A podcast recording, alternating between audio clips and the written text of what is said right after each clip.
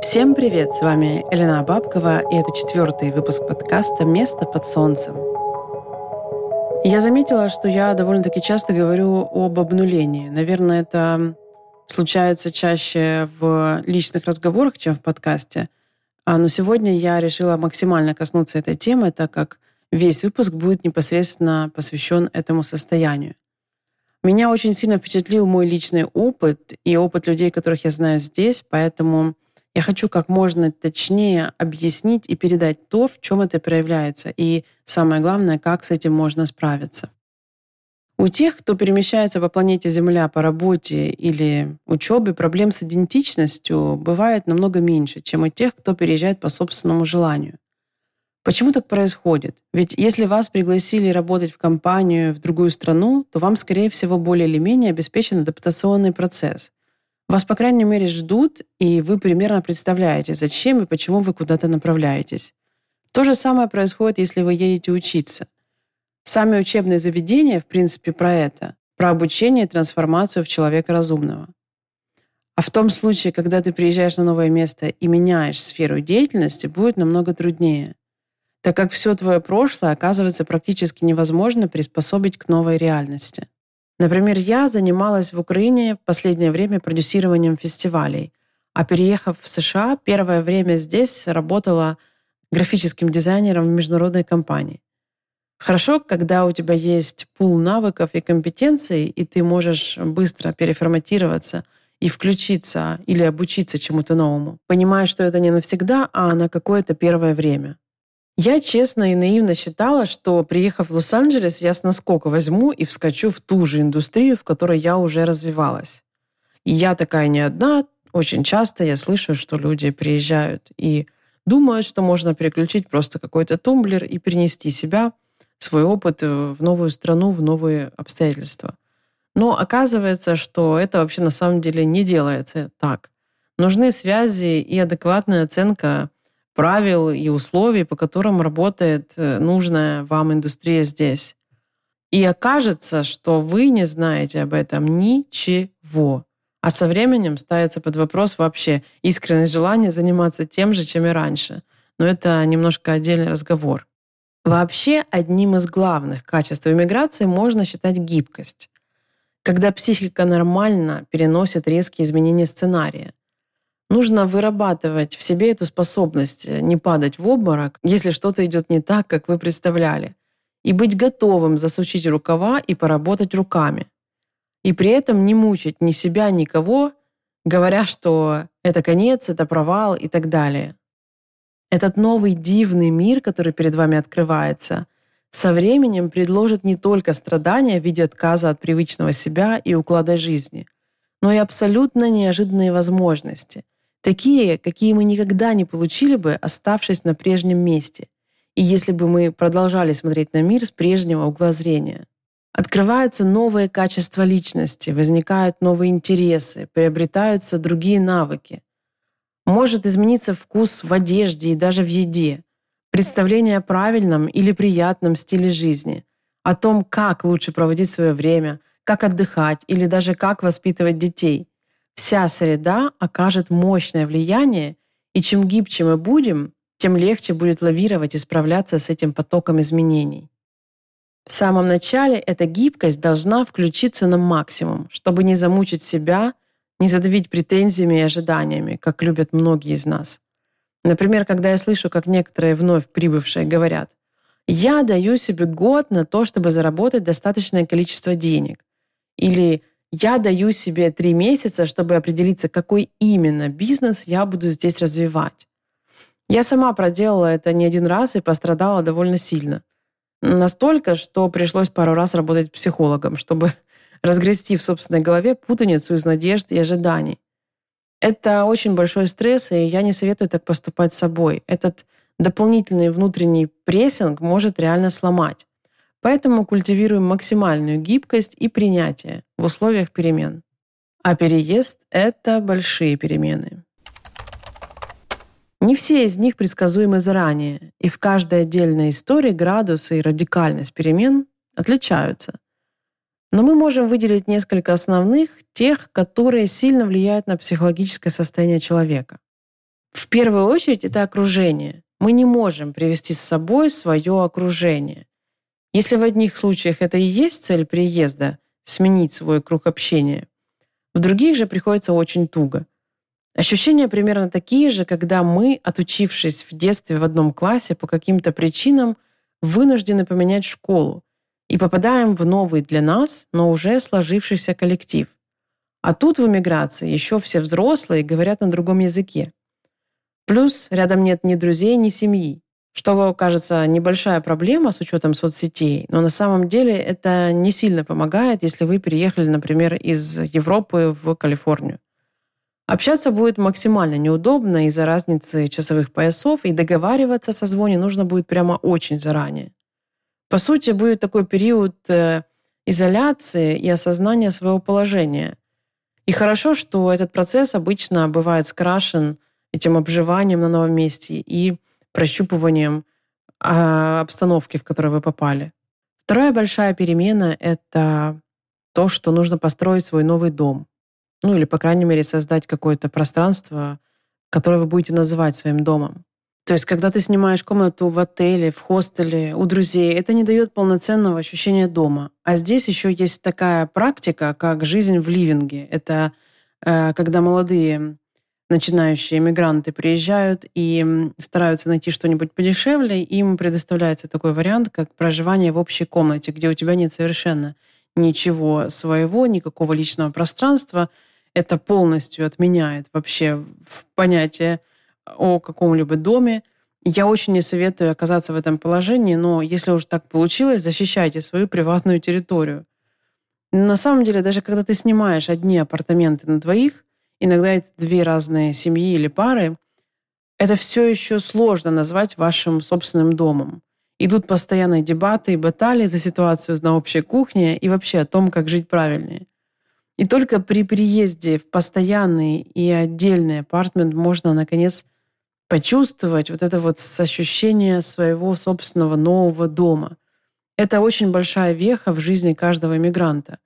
Переезд в отдельный дом или квартиру — это доказательство того, что ты смог, что у тебя получилось, что ты финансово состоятелен.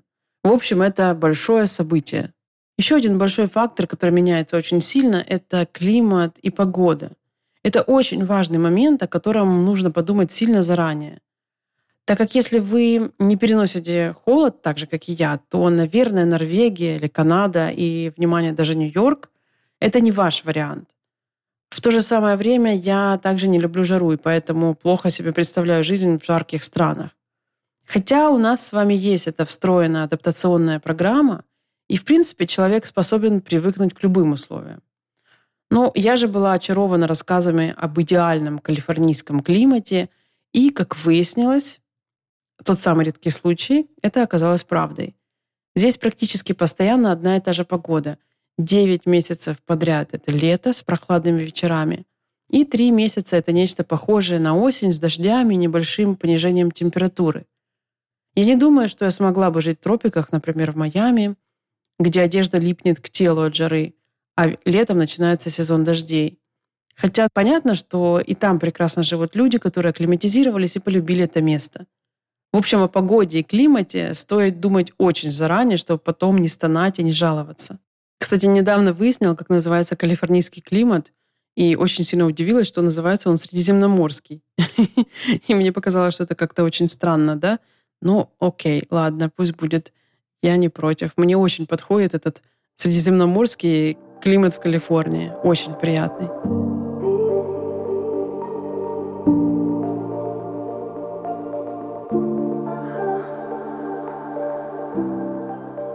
Ну а теперь я хотела бы поговорить о главном, собственно, о главной теме сегодняшнего выпуска. Это обнуление на новом месте. Я считаю очень важно поговорить об этом состоянии, в котором ты попадаешь, э, пройдя все эти большие перемены. Я определила это как обнуление, а потом нашла кучу психологической информации на эту тему. Это удивительное состояние, достичь которого в полной мере можно только сменив страну.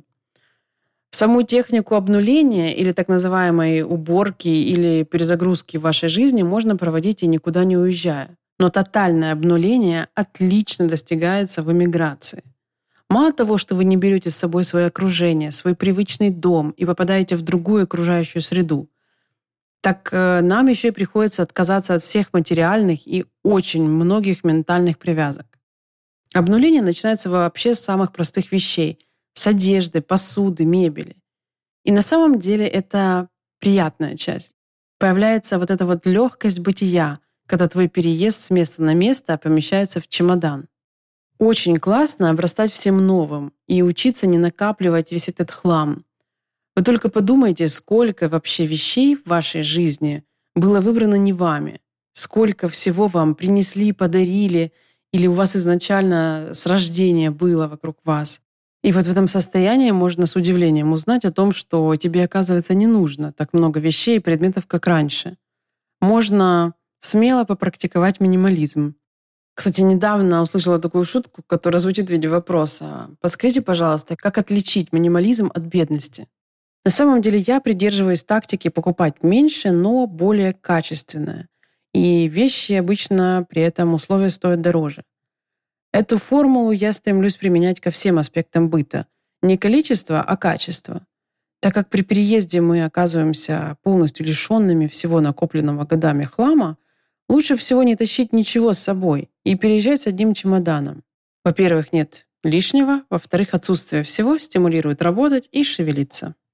Следующий этап обнуления, который неизбежно наступает через небольшое время, это информационное обнуление.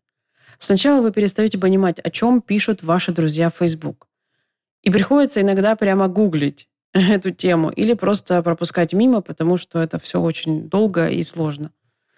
А потом начинает меняться информационная картина. А обычно иммигрантов все меньше волнуют события Родины и все больше хочется коннекта с местными. Кто-то заводит новые аккаунты, кто-то чистит свою ленту в соцсетях. Но эти изменения неизбежны. У меня, например, получилось э, разделение. Facebook остался как наблюдательный пост за событиями в Украине и России, а Инстаграм в какой-то момент я просто удалила, то есть обнулила этот источник. А затем зарегистрировалась там снова, потеряв при этом всех своих подписчиков из прошлой жизни. Ну, я это сделала специально намеренно, но, правда, за все это время мы уже все почти друг друга нашли снова. Но в тот момент это было такое необходимое действие для меня.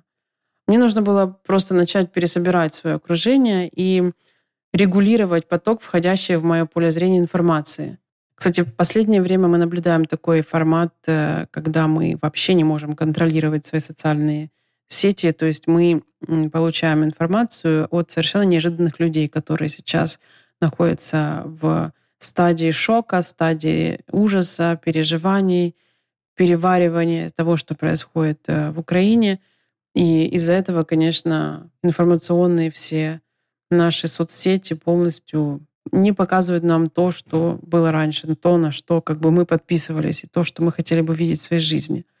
Ну, это, наверное, просто Э, то, что временно должно происходить, потому что люди должны как-то проявлять свои чувства, показывать, что происходит, и, э, и работать, наверное, как, как альтернативные э, СМИ, что ли.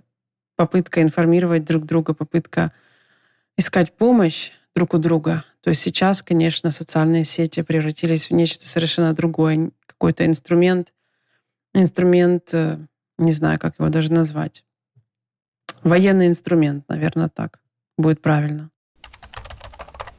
А, но вообще чистить и менять подписки в соцсетях — это хорошая практика. Угол зрения не должен быть статичным.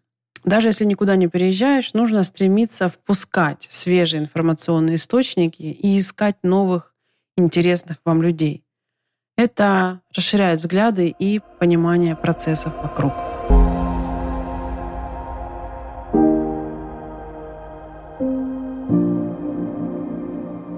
Хочу еще рассказать о том, что параллельно с этими обнуляющими, очищающими процессами происходит, наверное, самый сложный тест.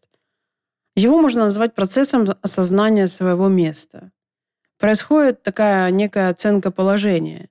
Со временем вы начинаете понимать, где вы оказались в социальном плане. И особенно это бьет э, больно по профессиональной деятельности. Если вы не какой-то узкоспециализированный суперпрофи, которому рады везде, даже без знания языка. Например, если вы приехали как э, специалист по бурению чего? Э, нефтяных э, или газовых скважин, или вы известный астрофизик, это как бы один вариант. Но если вы едете не как специалист, не как мозг, который вытекает из родной, не очень благоприятной страны, то вас ждет настоящий стресс-тест на прочность. Особенно, если вы все-таки были кем-то, и у вас была репутация и наработанные годами связи. Вот тут будет реально сложно. Можно сказать, что в первую очередь это касается креативного класса. Но, в принципе, большинство людей проседает в этом пункте. Почему так происходит? Почему многим людям приходится проходить через вот это вот осознание своего места и, э, скажем так, э, изменение социального положения? Потому что вся репутация, значимость, популярность и связи вообще не работают. Это просто ничего не значит здесь. Вы знаете очень много примеров э, звезд. Может быть, вы не знаете эти примеры, но, в общем, достаточно существует история о том, как э, многие известные люди и не, не очень известные люди, которые приезжают э, в Америку, в Лос-Анджелес и пытаются повторить, скажем так, свой успех, пытаются проехаться на том, что у них есть какая-то популярность и известность, и это не работает так гладко и так легко, как казалось бы или как хотелось бы. Просто нужно понимать, что вначале вы должны принести какую-то пользу. То есть вы либо полезный элемент для этой локальной системы, либо вы просто мимо. Поэтому практически всем представителям креативного класса приходится пережить некое отрезвляющее падение розовых очков. Розовые очки лучше вообще не надевать при эмиграции а может быть, никогда в жизни. Потому что когда такие очки представлений и ожиданий падают и разбиваются, становится очень грустно. В этот момент происходит разочарование в новой стране, понимание, что ты такой классный и особо тут никому не нужен. Это очень острый психологический момент, и если его пропустить, то можно несколько покалечить себе жизнь. Я вижу очень много таких примеров э, среди иммигрантов, и на самом деле это, наверное, один из самых сложных моментов при обнулении. Очень опасный для самооценки. И выход тут только один — начать осознанно с чистого листа. Так себе и сказать, что да, все, я здесь и сейчас начинаю абсолютно новую жизнь, новую главу, и принять это состояние обнуления. И в этом состоянии будет намного проще. Будет меньше ожиданий, будет меньше фантазий, будет просто реальность, которая, которая стоит перед вами и с которой нужно взаимодействовать. С одной стороны, кажется, что это круто и даже очень классно начать все с чистого листа.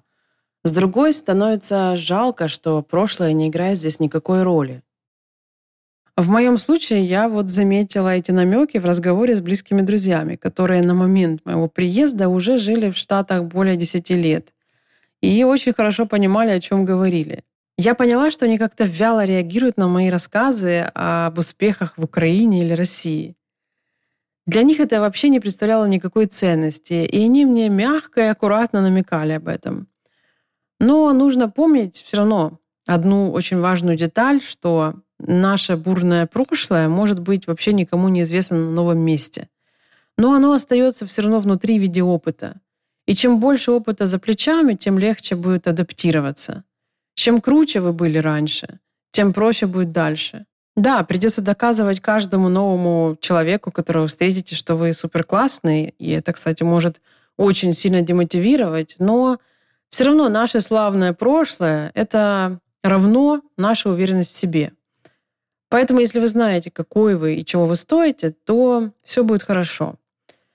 И если у вас есть за что, в принципе, уважать самого себя в прошлом, то этого будет тоже достаточно, чтобы пройти весь этот стресс-тест на прочность.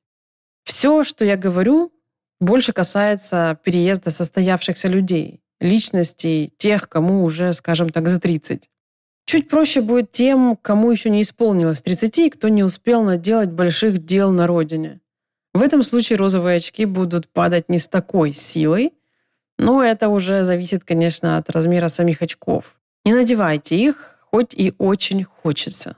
Все-таки, если у вас эти розовые очки были, и они упали в какой-то момент, что происходит после их падения? Происходит самый настоящий кризис идентичности. А, звучит он так. Я уже не тот, кем считал себя раньше, но еще не тот, кем я представляю себя на новом месте. И в этом состоянии находиться совершенно некомфортно. Единственный выход, который я нашла, это просто очень много работать. Поначалу лучше всего ставить себе небольшие цели и работать над их достижением. Почему нельзя ставить себе сразу план на пятилетку в новом месте? Потому что в первый год, полтора-два вы будете находиться в очень уязвимом положении. Вы никто и зовут вас никак. Вы кто-то, кто понаехал неизвестно откуда. Найдите себе работу и просто делайте ее хорошо. Дайте себе время психологически адаптироваться к новым условиям. Я чуть было себя не задавила э, в первое время, так как я привыкла ставить какие-то мега амбициозные цели, а потом достигать их. Но психика не может мгновенно перестроиться, а мозг просто не успевает понять глубину изменений. Короче говоря, нужно дать себе время. Если у вас внутри горит огонь и понимание перспектив, то через небольшое количество времени вы сможете начать делать правильные шаги. Если вы решите сохранить свое направление деятельности, вы начнете делать движение в эту сторону и прощупывать ситуацию. Возможно, даже что-то начнет получаться, но, скорее всего, нет. Нужно быть готовым, что в 90% случаев не получится сохранить себя прошлого. Пройдя обнуление, стресс-тесты, Побывав в этом состоянии никто, вы 100% изменитесь. Это здоровая реакция, и просто произойдет адаптация на новом месте, в новых условиях. И условия, в которых вы окажетесь, будут зависеть от того, насколько вы много готовы были работать и насколько хорошо вы поймете структуру мира, в котором оказались. Статистически известно, что на перезапуск карьеры в другой стране в той же области, в которой вы были экспертом, требуется от 5 до 7 лет.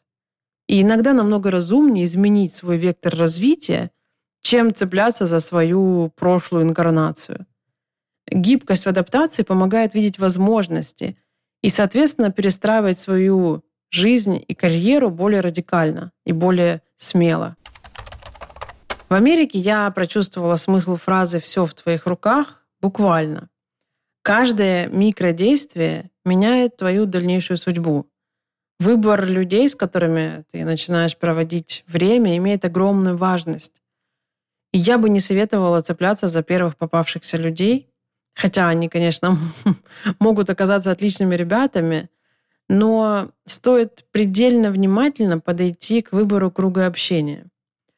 Я заметила, что эмигранты обожают сбиваться в такие стаи, и люди, в принципе, любят это делать. Но тут есть одно отличие. Сбиваться в стаю по интересам — это одно. А вот э, сколачивать свой круг на основе страха — это вообще другое.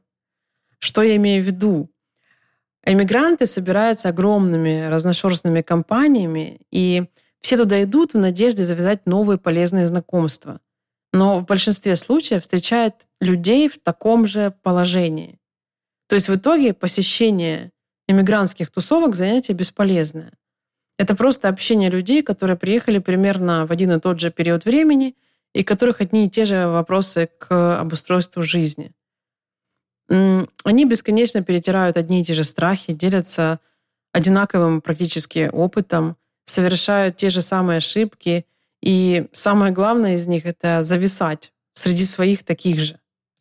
Я глубоко убеждена, что это потеря времени, и строить свой круг нужно иначе. Лично у меня была цель стать на ноги в США и запустить бизнес. Меня интересовало только это и общение с теми людьми, которые уже это сделали. Поэтому больше всего времени я проводила в общении с бизнесменами, которые уже добились успеха в Америке. Люди, заработавшие миллионы в бизнесе, которые могли мне помочь как минимум правильным советом. Все эти люди были старше и остаются старше меня на 10, от 10 до 30 лет. И именно благодаря их наставничеству у меня получилось э, быстро сдвинуться вверх. И да, мне пришлось кардинально, радикально и тотально изменить свой mindset и вообще себя. Мне пришлось пройти, я все, о чем сейчас рассказываю, я прошла через эти процессы, прошла через это обнуление, через эти состояния, никто и ни, ничто. И в итоге я вообще стала не, не, я стала другим человеком, не тем, который приехал в Америку сколько уже шесть лет назад. И моим главным вопросом и интересом был и остается один. Как тут все устроено? Как работает вся эта система? Потому что когда я начинаю понимать принципы, понимать принципы жизни, принципы бизнеса, то я начинаю правильно выстраивать свои планы и ожидания результатов. То есть я более органично вживаюсь в эту новую себя, в эту новую роль, в, этот, в эту новую жизнь. Расскажу немного о своем опыте изменения реальности, точнее, с одного как бы бока посмотрю на это. Просто если задать мне вопрос, что мне пришлось изменить, то ответ будет очень коротким. Все.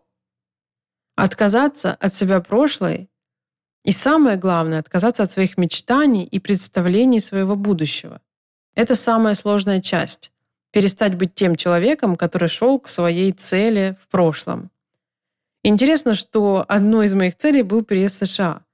И достигнув ее, я не учла того, что она повлияет на мои дальнейшие действия и желания. Мы не знаем заранее, как мы будем себя чувствовать и чего мы захотим, достигнув своей мечты. Поэтому лучшая тактика — это одна большая цель в один промежуток времени. Мы не способны предсказать самих же себя в будущем. Психологическая гибкость помогает принять новые условия и оттолкнуться от них. Потому что мы не можем заранее знать, чего мы будем хотеть после того, как мы заработаем, например, наш десятый миллион долларов. Я допускаю вполне, что мы с успехом можем расписать планы на первый, но на десятом наш mindset, наши установки уже будут совсем другими. Мы будем мыслить как миллионер, а это то, что на данном этапе, на этом уровне нам пока недоступно. Поэтому самая оптимальная стратегия – это не давить на самих же себя своими же ожиданиями от себя.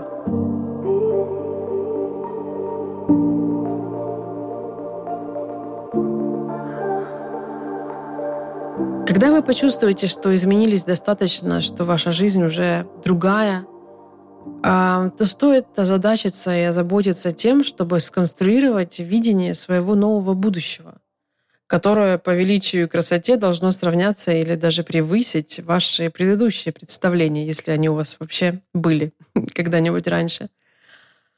Это стоит сделать даже для того, чтобы не оставалось никаких сожалений о несбывшихся розовых мечтах. Придумайте себе такую новую жизнь, которая будет интересно строить и проживать. У меня удивительным образом получилось удивить саму себя теми перспективами, которые стали мне видны только из этой новой точки. Представить себе такую карьеру и жизнь, не приехав сюда, просто невозможно. Поэтому при любых давящих ожиданиях от себя проговариваем про себя же одну и ту же мантру. One step at a time. То есть двигаемся постепенно, шаг за шагом, к своей новой красивой, интересной, великолепной жизни.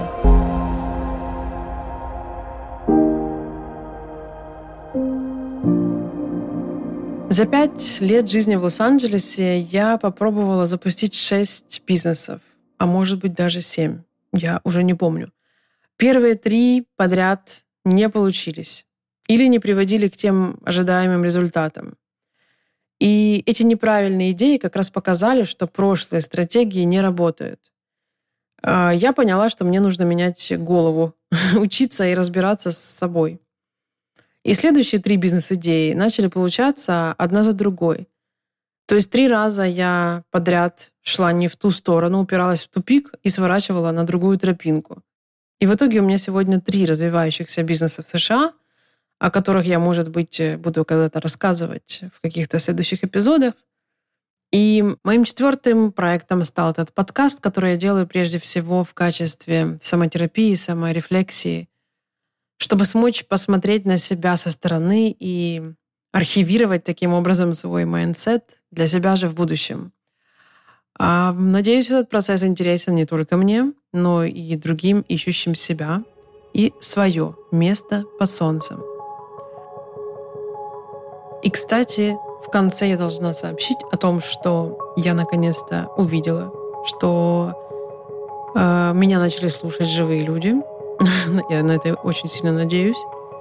И поэтому я приглашаю вас э, подписаться, конечно же, как это положено делать среди подкастеров. Подписаться на подкаст на той платформе, на которой вы слушаете. Написать какой-то комментарий, желательно хороший. Возможно, у вас есть вопрос. Э, можно отправить мне его в Инстаграм, личное сообщение. Или же вы просто хотите оценить его и поставить мне звездочки, пожалуйста, you're welcome. Буду очень рада увидеть вообще любую обратную связь от тех, кто меня слушает. Желаю вам прекрасного дня, того дня недели, в который вы меня слушаете. Я же стараюсь выходить по воскресеньям и очень надеюсь, что мне удастся сохранить этот темп и дальше. Всем пока и услышимся в следующее воскресенье.